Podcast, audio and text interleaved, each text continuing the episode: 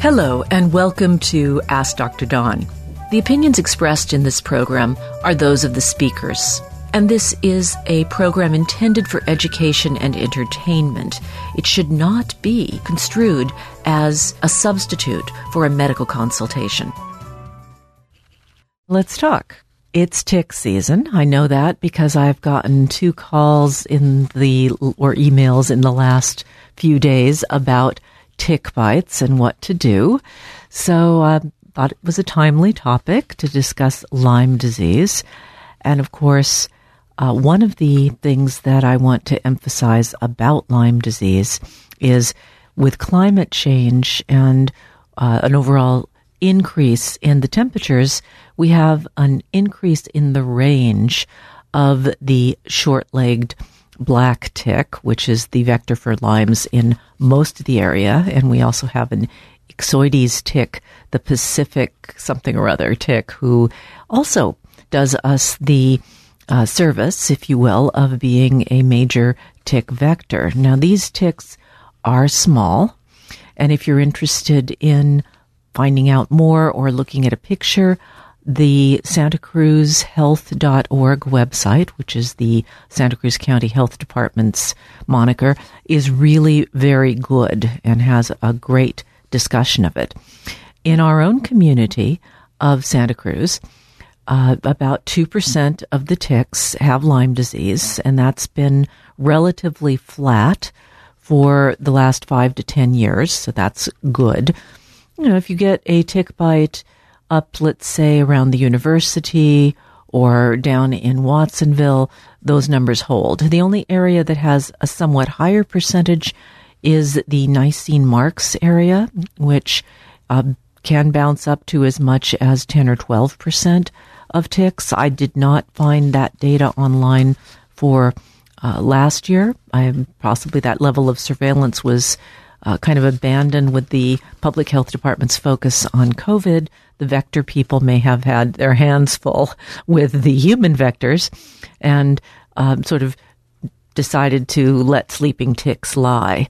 But, uh, well, they are out and about. And actually, right now, May and June is the most dangerous uh, time for tick bites. Well, we were talking about vaccines in as part of this Uh, segment. But before I talk about vaccines, uh, I've given you a few statistics. Between uh, two thousand and twenty twenty in Santa Cruz County, there were one hundred thirty-three confirmed cases.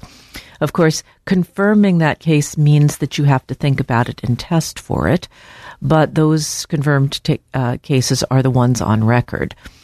There is a, a ticks, tick disease or tick borne disease dot com website that I also looked at in preparation today. And uh, they say maybe ten uh, times that mu- that many, but I don't know what they're basing their estimate on, and they didn't tell me. But uh, in, uh, I believe it was twenty thirteen, we had a rash of ticks, uh, and cases of Lyme disease, where uh, we had uh, five whole cases in the county diagnosed. Now, the small ticks, the ones that are the tiny baby nymphs, they're called, and they're they're really tricky. They're like the size of a sesame seed. Okay, you've probably had a ses- you've probably had excuse me. The, they can be the t- size of a poppy seed. You've probably had a, a poppy seed bagel, and you've all had sesame seeds. And these ticks can be just really a pinpoint, a period on the end of a sentence. They are uh, very hard to find, but you will feel them if you run your hands over your body.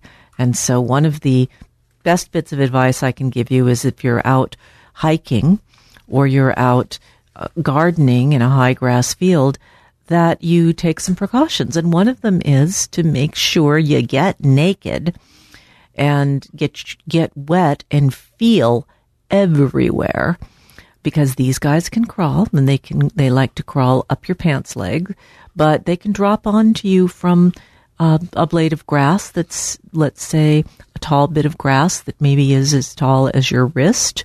so they could crawl up uh, your shirt, you're not going to feel them. They're so small, they're unlikely to be felt.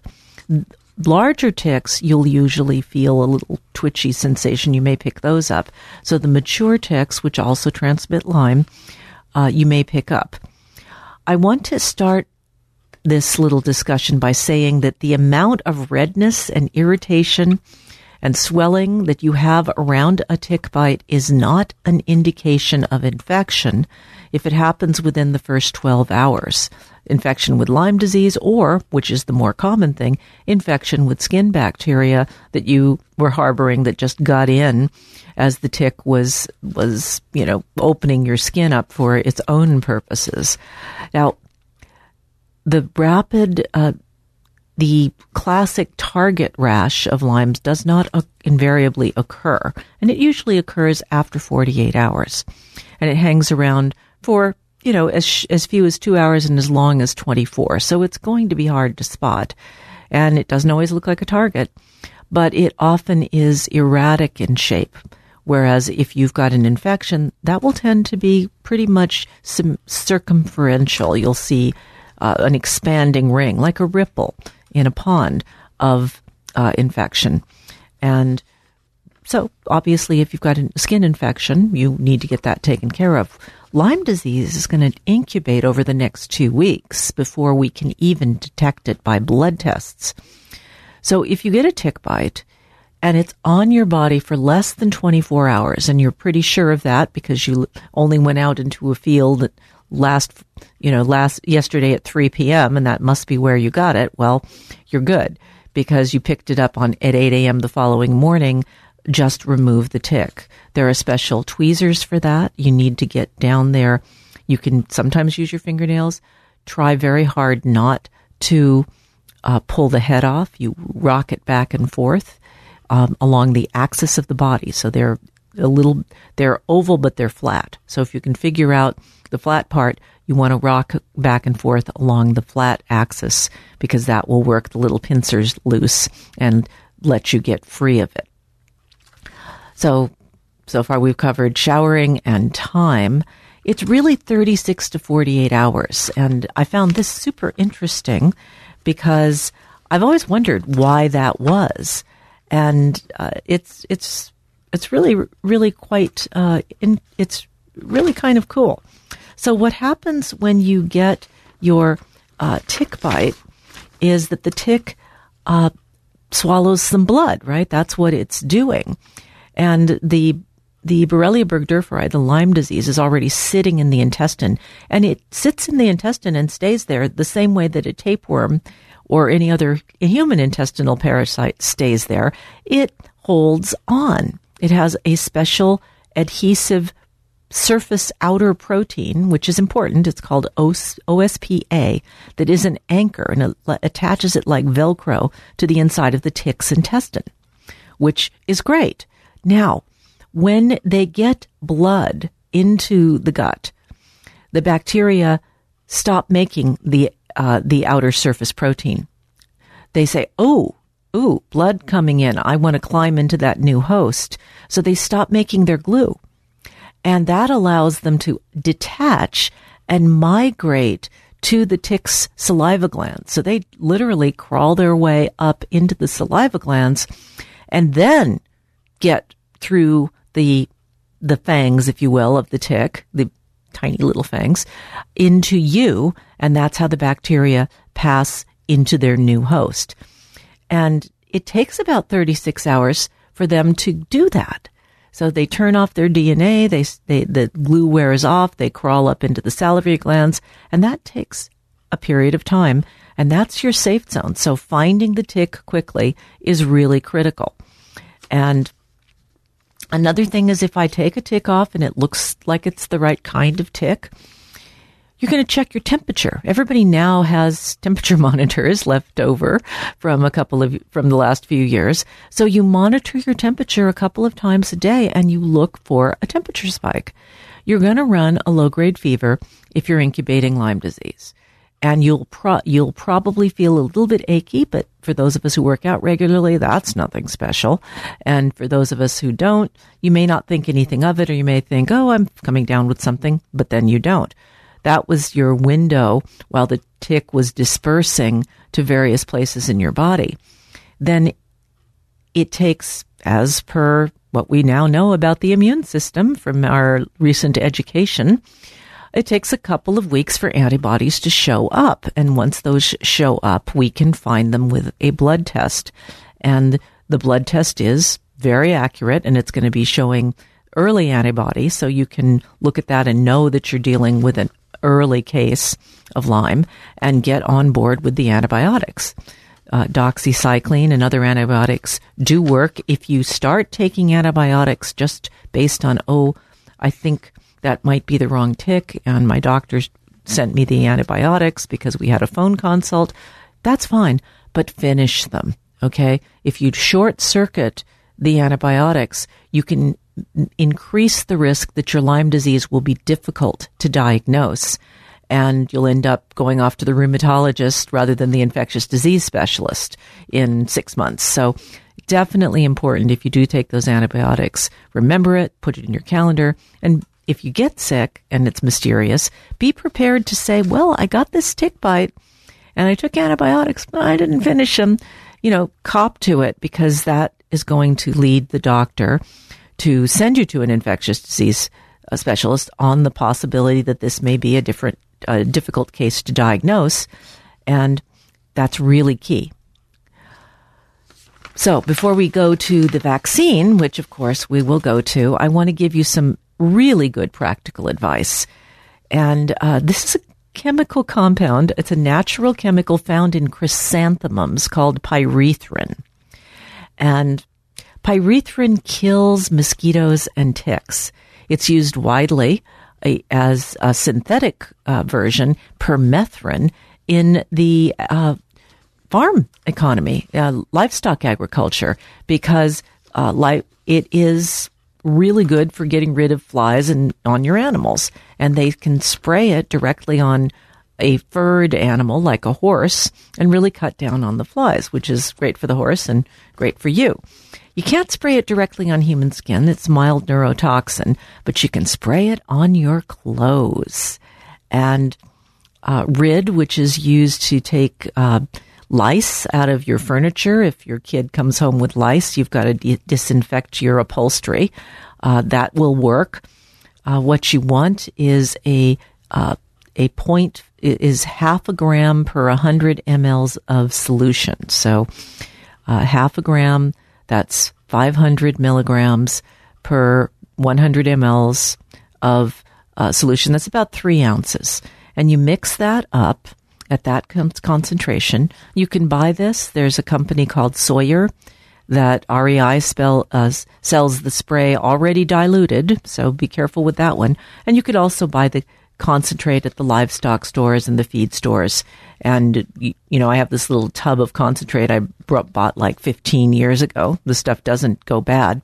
And every time I go off to uh, Southeast Asia or, you know, parts where there are going to be mosquitoes and malaria, I just take all of the clothes I'm going to wear and lay them out on the ground and spray them down, and then flip them over and spray them down again. This really works, by the way.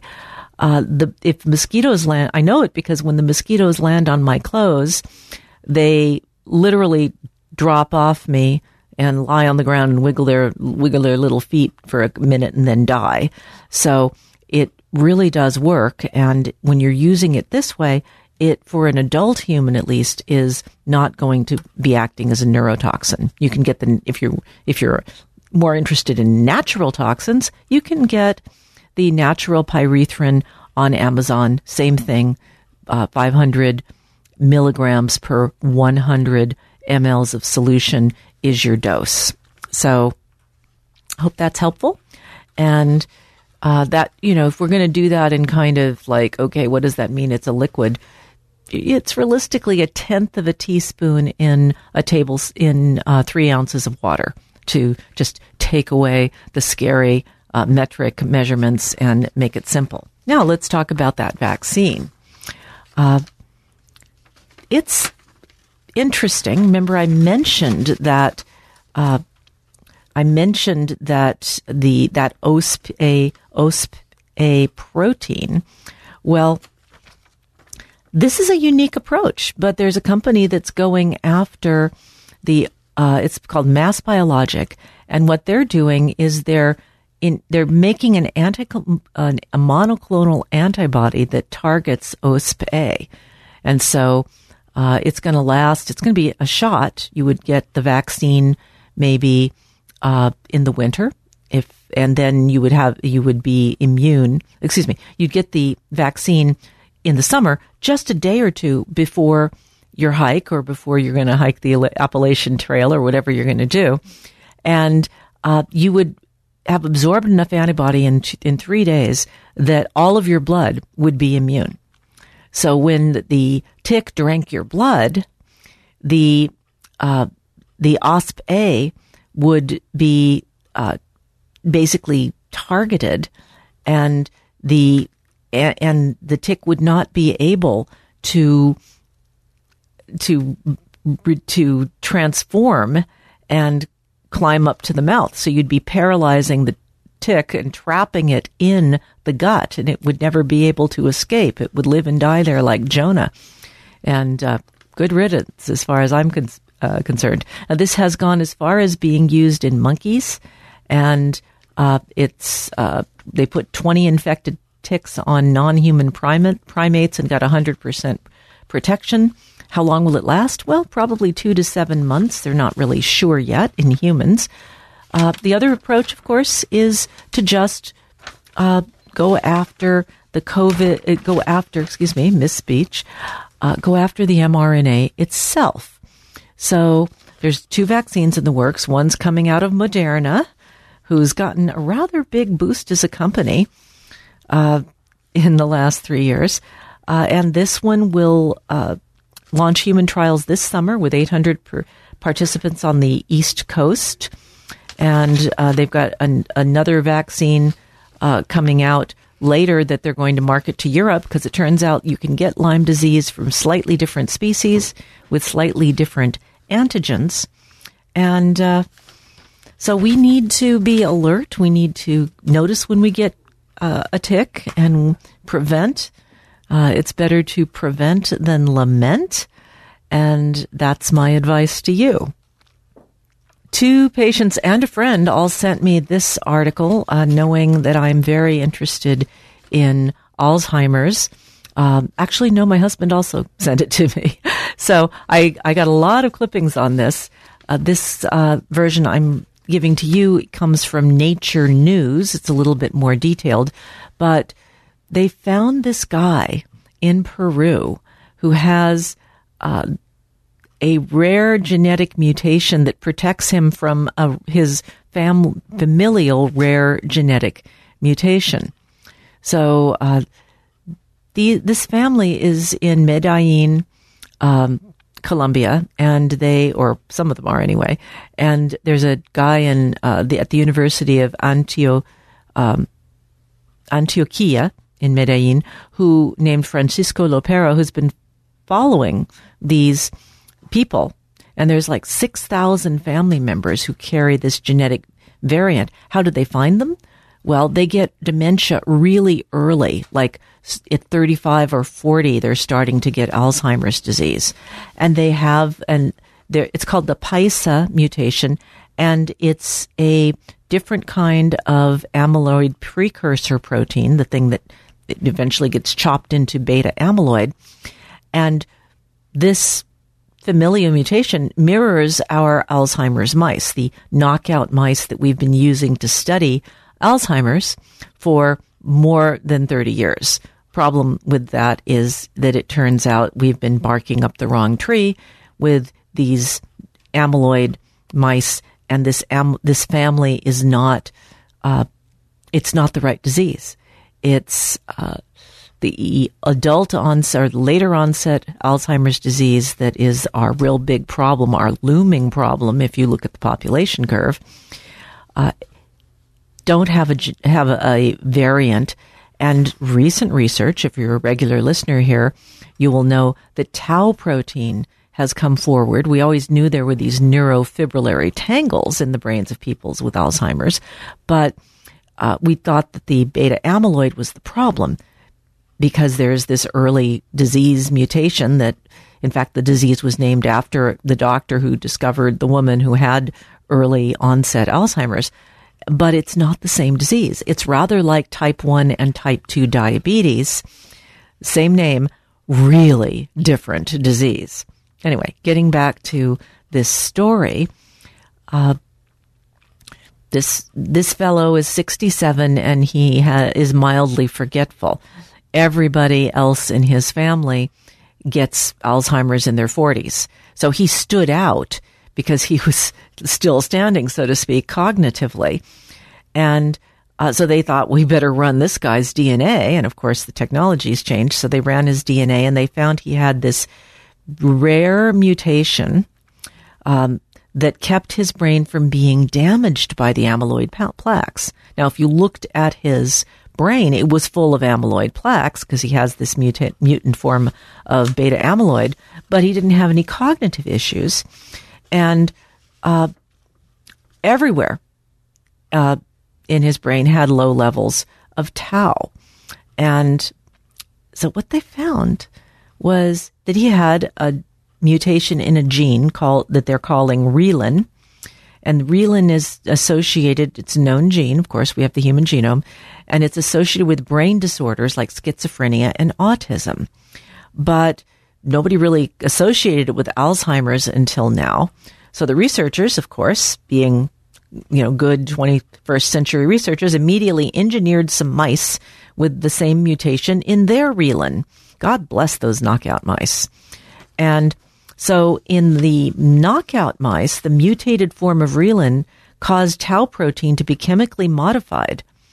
The chemical modification limited it the ability of tau to cluster around neurons and cause trouble. So several, there were already in the works several therapies targeting tau, but it looks like not all of the subtypes of alta. It's more evidence that the problem is tau for most cases of uh, amyloid. And in fact, that's backed up by the failure of our very excellent monoclonal anti-amyloid drugs that have been given to people for Alzheimer's, I would add, including the one that actually got through the F D A with minimal, minimal benefit.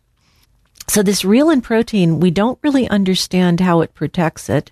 We do know that it seems to be associated with ApoE. It binds to the same receptors as ApoE, and somehow, and of course, when people have ApoE four, which is one of the three variants of ApoE commonly found, they have a much higher uh, problem with uh, propensity to develop Alzheimer's. The, your best bet is to have two copies of ApoE two, by the way, and there's some really interesting uh, anthropology around Uh, ApoE two versus ApoE four. ApoE four, by the way, are much better at fighting off infectious diseases. So again, there's a this is deleterious in the sense that you get Alzheimer's when you're old, but it's good in the sense that you get you live to be old because you fight off all those infectious diseases in the pre-antibiotic era. Uh, so it looks like if you have a strong reelin protein, you protect the brain against disease and maybe a weaker ApoE because these two are in competition. And how this works is still up in the air, but it's very, very interesting how a compensatory mutation that this guy developed allowed him to reach old age, even though he had a very deleterious mutation initially. And it certainly raises, uh, raises eyebrows and questions. So uh, we're going to go to our first email. This email comes from Ronnie in Santa Cruz. Uh, Ronnie writes, "Thanks for your show and info. I'm wondering if you have any suggestions, as I haven't in the past had good luck with regular doctors regarding these two programs problems. I'm an otherwise pretty healthy eighty-two-year-old, no meds, and walk fast at least forty minutes a day. Go, Ronnie. Eat well, still working as an illustrator. but I have increasingly somewhat painful varicose veins in the legs. Actually painful only when touched, not otherwise, as when walking, et cetera, but seem to be getting worse. I've been wearing support stockings and putting my legs up.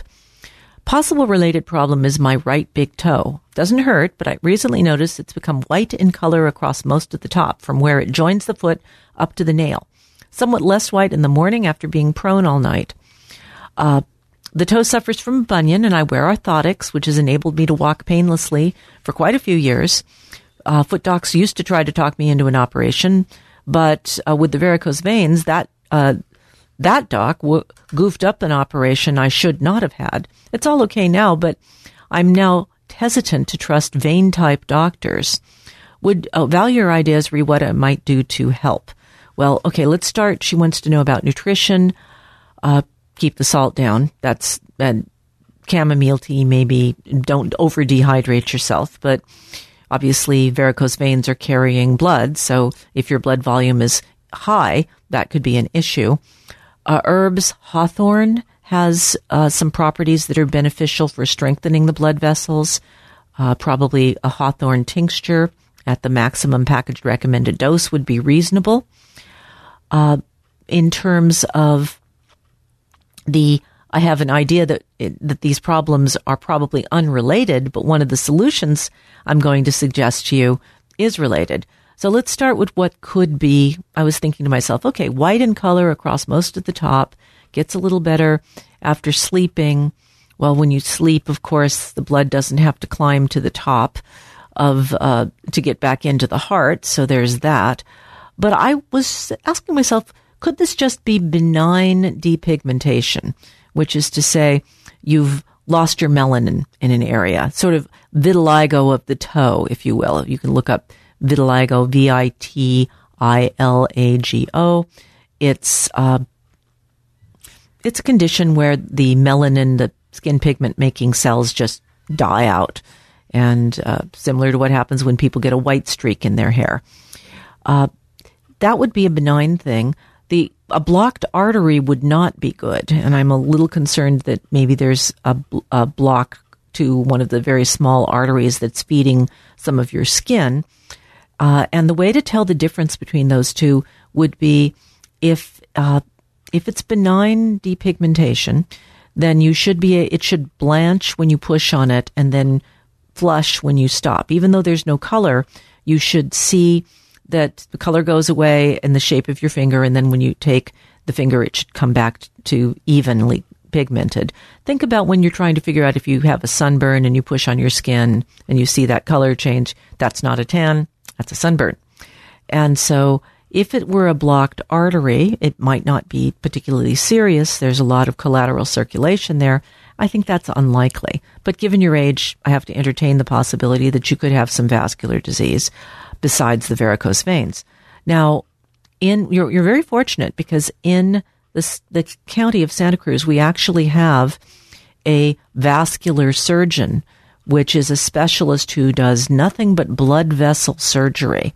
And there is a surgery that I think would take away your pain. So if the herbal stuff isn't doing it for you, it's called a saphenous vein ligature. And essentially what they do is they go into the groin area very superficially, find the vein, and tie it off. You have two major veins coming up your leg. What this does is shunt the drainage out from those varicose veins where the valves are blown and into the deep veins. I am assuming that what is painful when you touch are these ropes on the outside of your leg, and if that's correct, this would be a solution. So Uh, Ronnie, I hope that's been helpful. Uh, Doctor Ruby Lowe, and her last name is spelled L O. You can look her up. Uh, I do not receive any compensation. I just want you to find yourself a good doctor if it turns out that you need one. Our last email was, uh, it's interesting, I had not planned this. That email just came today. But uh, actually, I've got like the next two articles that are relevant in uh, one way or another to some of what Ronnie had to say. So let's start off with uh, lower mortality uh, associated with walking, even as little as two days weekly, but uh, basically all you need is four days weekly. And again, this is one of those steps thing. Uh, they were looking at uh, eight thousand steps daily for one to two days a week, uh, which is basically what I manage on a work day if I go to the hospital, for uh, which I found interesting. So it's really not that much. And uh, they they were looking at all-cause mortality, cardiovascular as well as other causes, and uh, people who walked one to two days weekly uh, had fifteen percent lower all-cause mortality. People who walked three to seven days weekly had seventeen percent lower. So that's really not uh, a big difference. They both had relative reductions of cardiovascular death of eight percent. So it's really not that much. I think uh, our friend Ronnie, who's walking briskly for forty minutes a day, is probably getting eight thousand a day. And there are lots of other benefits besides cardiovascular when you're in your eighties, most particularly balance and strength. So I'm certainly not dissuading Ronnie from what she's doing, or you if you are already doing so much. But the fact that it that a little went so far, I think, is great. Now, I want to give you a caveat here, because this was a study of thirty-one hundred adult participants. They it was racially diverse, so that's great, but uh, they probably would not have selected people who had problems with their health or who were unable to complete the study uh, and walk this eight thousand. So you're you're choosing from a population that considers itself to be relatively healthy. So hopefully that's most of you in the listening audience. But I do want to say that that may skew the results somewhat and the benefits somewhat. The more exercise, the better. This is not true. Too much exercise actually can cause, uh, well, diminishing benefits, diminishing returns, as we say.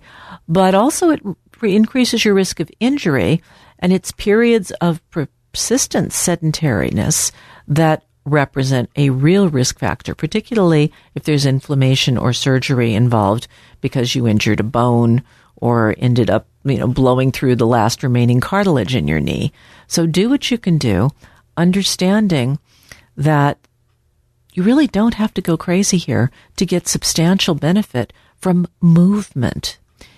You know, if you think about the, the old hunter-gatherer day, days, even the smallest amount, even the oldest person was pretty much able to get up and move around. And moving around is, well, we've structured a society, a culture, a work culture, uh, a transportation culture that discourages getting up and moving around. And really, the only way is for, to fix that is for you to fix that.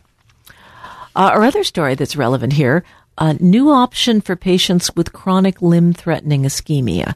Now, of course, Ronnie doesn't have that, but sometimes people get very substantial blockages in their their popliteal artery from plaque, and this interferes with, often we'll pick it up with wound healing. Routinely, I do, and I teach my the doctors who come to me to learn physical exam, I teach them how to just reflexively check for the foot pulses. It's really, really easy. And making sure those pulses are present, at least in one out of two of the arteries in, going to the foot, is a really simple screening test.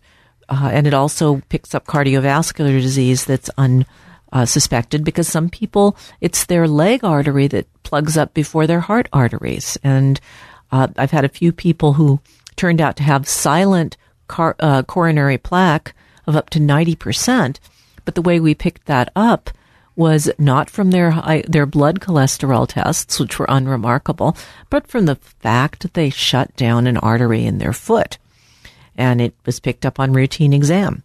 It isn't always symptomatic. That's the problem. So uh, we normally treat this with a shunt, basically taking a fake blood vessel, usually made of uh, Kevlar, and sewing that in there. Now, uh, researchers have found a way to do catheter-based technologies, very similar to when we put a stent in the heart. And they establish a connection between the uh, artery and an adjacent vein. So they're basically turning the vein into an artery. Now, the artery is a high-pressure system above that blockage.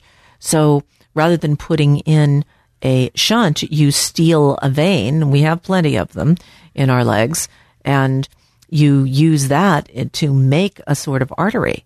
And this transcatheter arterialization, as it's called, uh, is easy.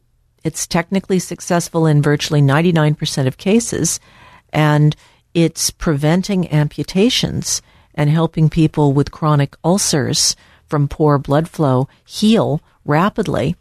Uh, it is an, a fabulous uh, advance. And I, I just love, you know, I love repurpose, recycle. So, you know, use that, leave that vein where it is, but let's just transfer the blood into it and send it all out there to the foot. It's, it's really cool.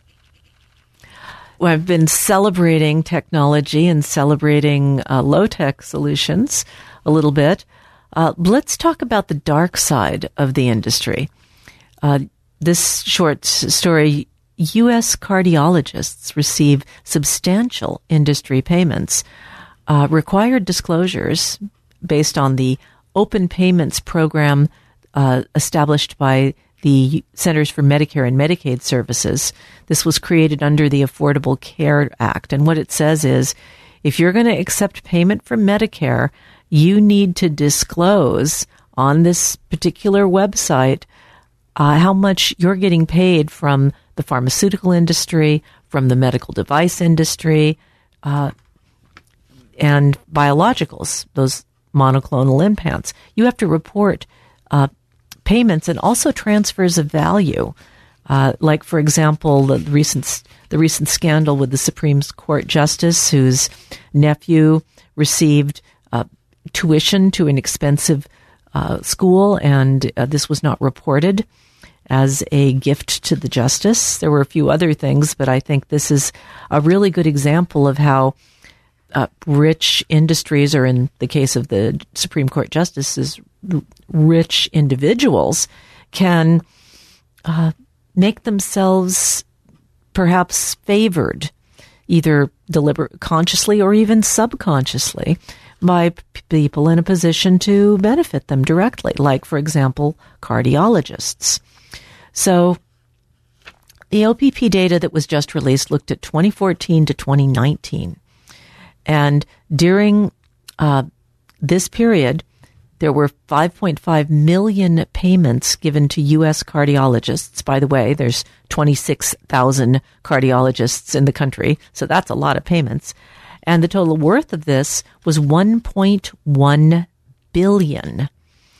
Uh, so if you kind of do the math, they're getting at least a thousand bucks per payment, probably substantially more in some cases. And uh, this could take the many forms: speakers' fees, consulting fees, uh, buying you dinner. Okay, but uh, some cardiologists, a hundred of that twenty-six thousand, receive each received more than a million dollars a year. And the average cardiologist received about ten thousand dollars a year. Now, of course, that doesn't mean that there weren't some cardiologists receiving zero and some receiving three or four times that. So I'm not trying to to paint all cardiologists as black. And I have re- I have let uh, drug representatives buy lunch for my staff uh on many occasions and not worried too much about undue influence.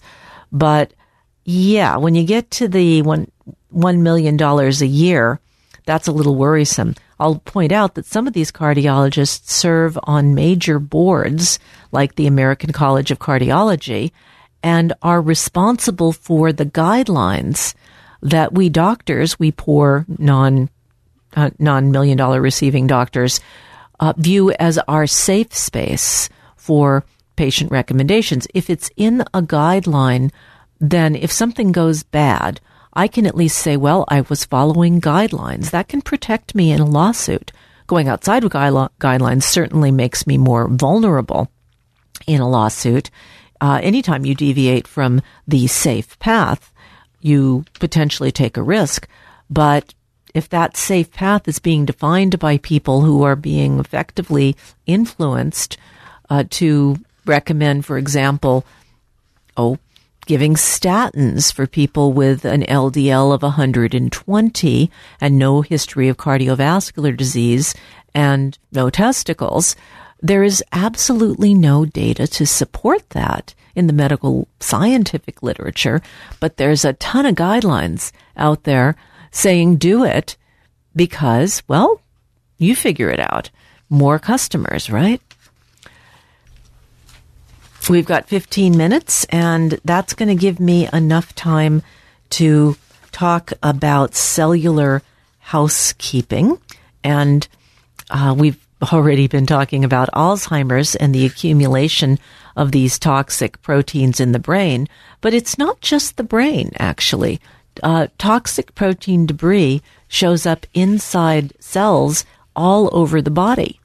And once a cell becomes senescent, as it's called, uh, they re- they release peptides that actually have bad influences on healthy cells. It makes them older.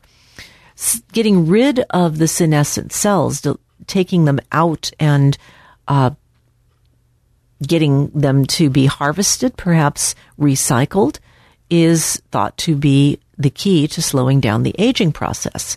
And, of course, we had talked a couple of weeks ago about the blood transfers where you give young blood to old and what what uh, and the old mouse or the old human gets a bit better and their blood changes. And what are some of those peptides that change and how can we do this? Well, one of the ways that you can go over, uh, go after senolytics, uh, go after these uh, senescent cells uh, is with drugs. And researchers at the Mayo Clinic uh, found that two drugs that are already approved for other uses have a senolytic effect on the heart. So combined, they harvest and get rid of old cells, and this allows the neighboring cells to return to uh, uh, good function and uh, start pumping better again. And uh, We'll talk about the drugs in question in just a moment, but aging is really a cluster of diseases and processes, but how rapidly people age, and when you look at the very, very long-lived people, what you see, if you look for senescent cells, is they have a lot fewer of them. So the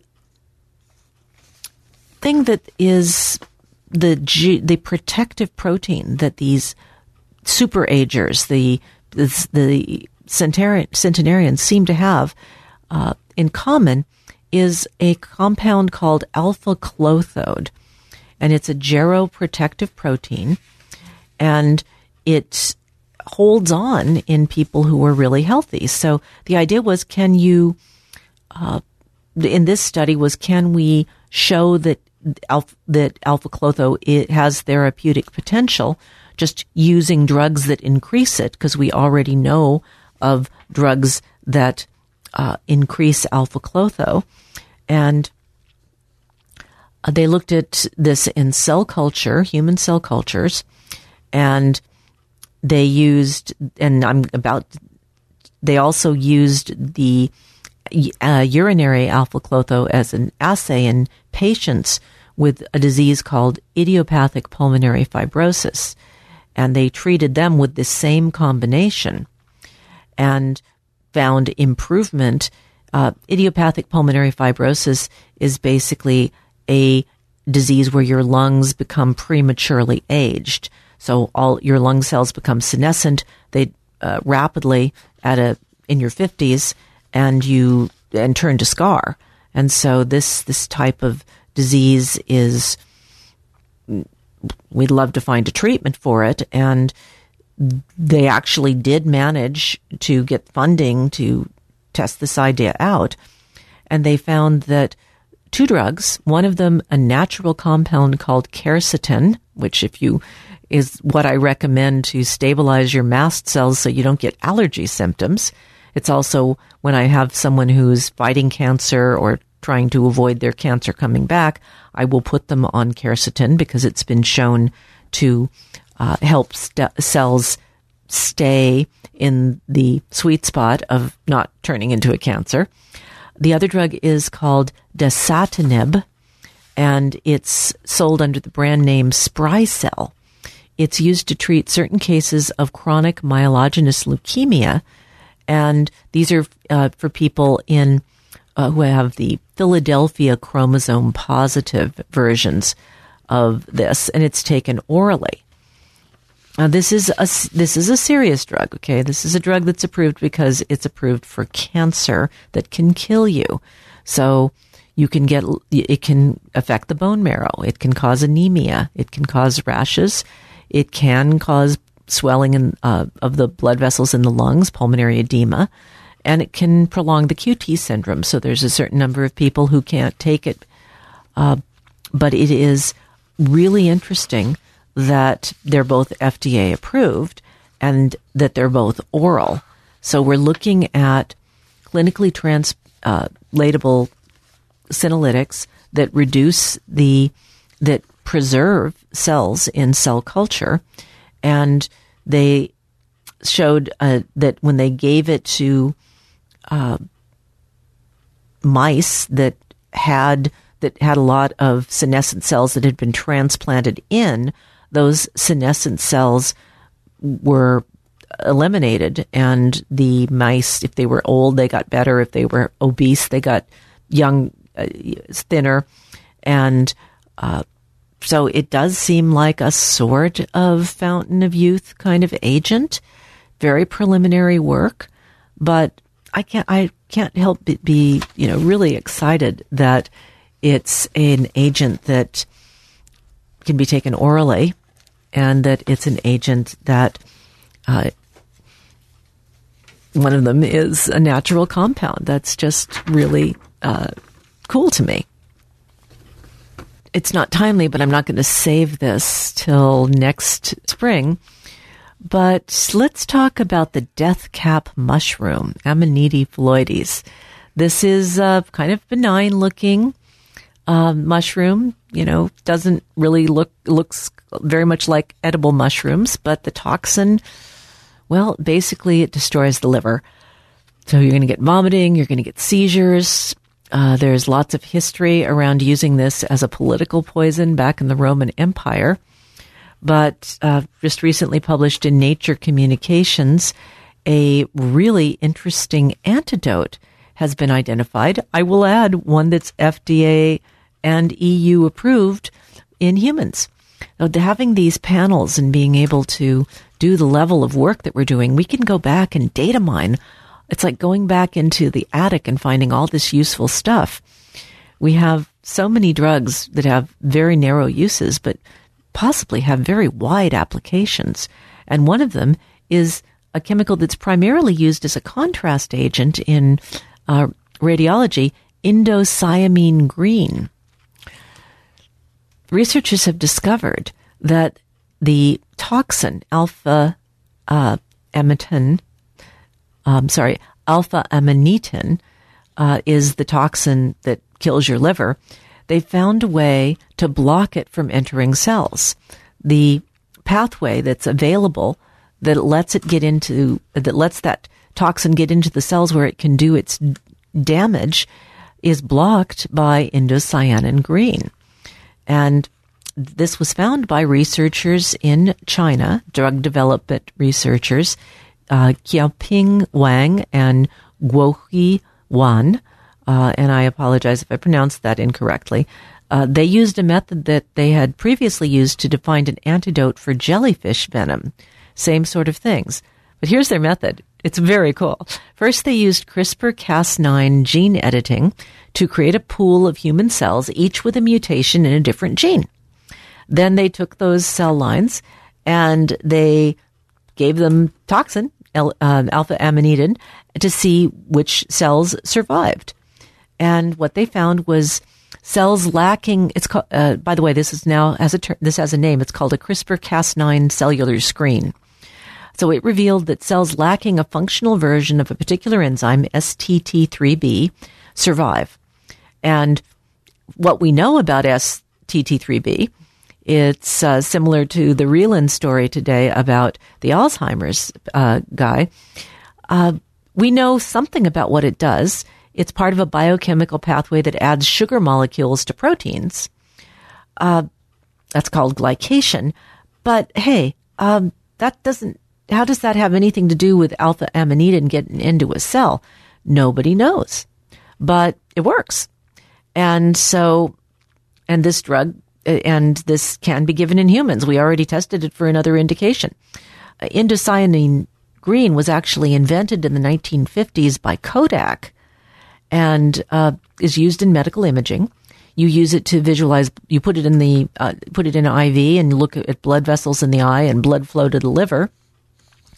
And so they took the mice that uh, didn't have a functional uh, enzyme. Well, first they made some mice that that um, didn't have S T T B three and they died. So then they thought, well, we'll just give them the indocyanine green and see if it works. And in fact, uh, fifty percent of the mice survived being a toxic level of poison. So that's pretty cool. And uh,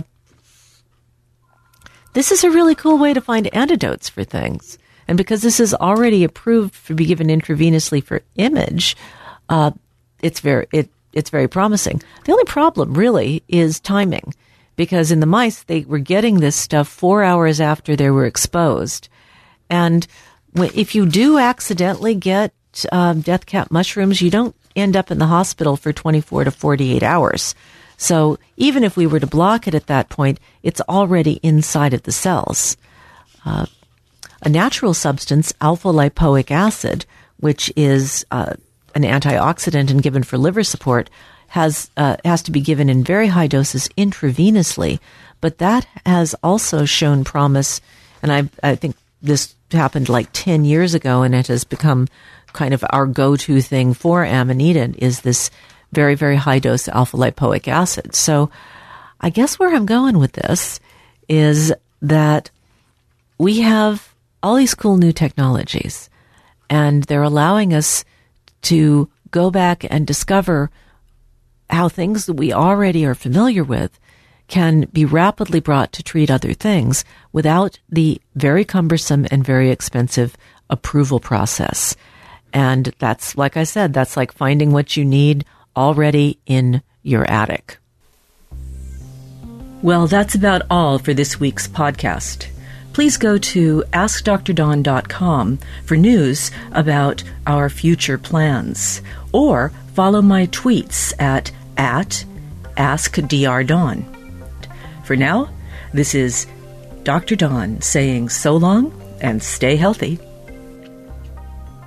Ask Doctor Dawn is brought to you by Jiva Media. Production and editing by Charles Bansky. Music by John Scoville.